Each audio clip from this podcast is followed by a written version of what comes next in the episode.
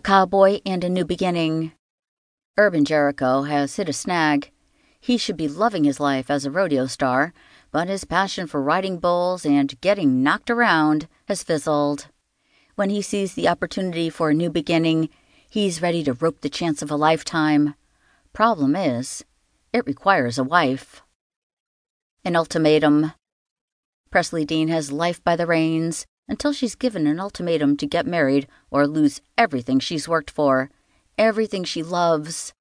So, when Urban comes up with a ridiculous plan that'll get them both what they want, she considers marrying him.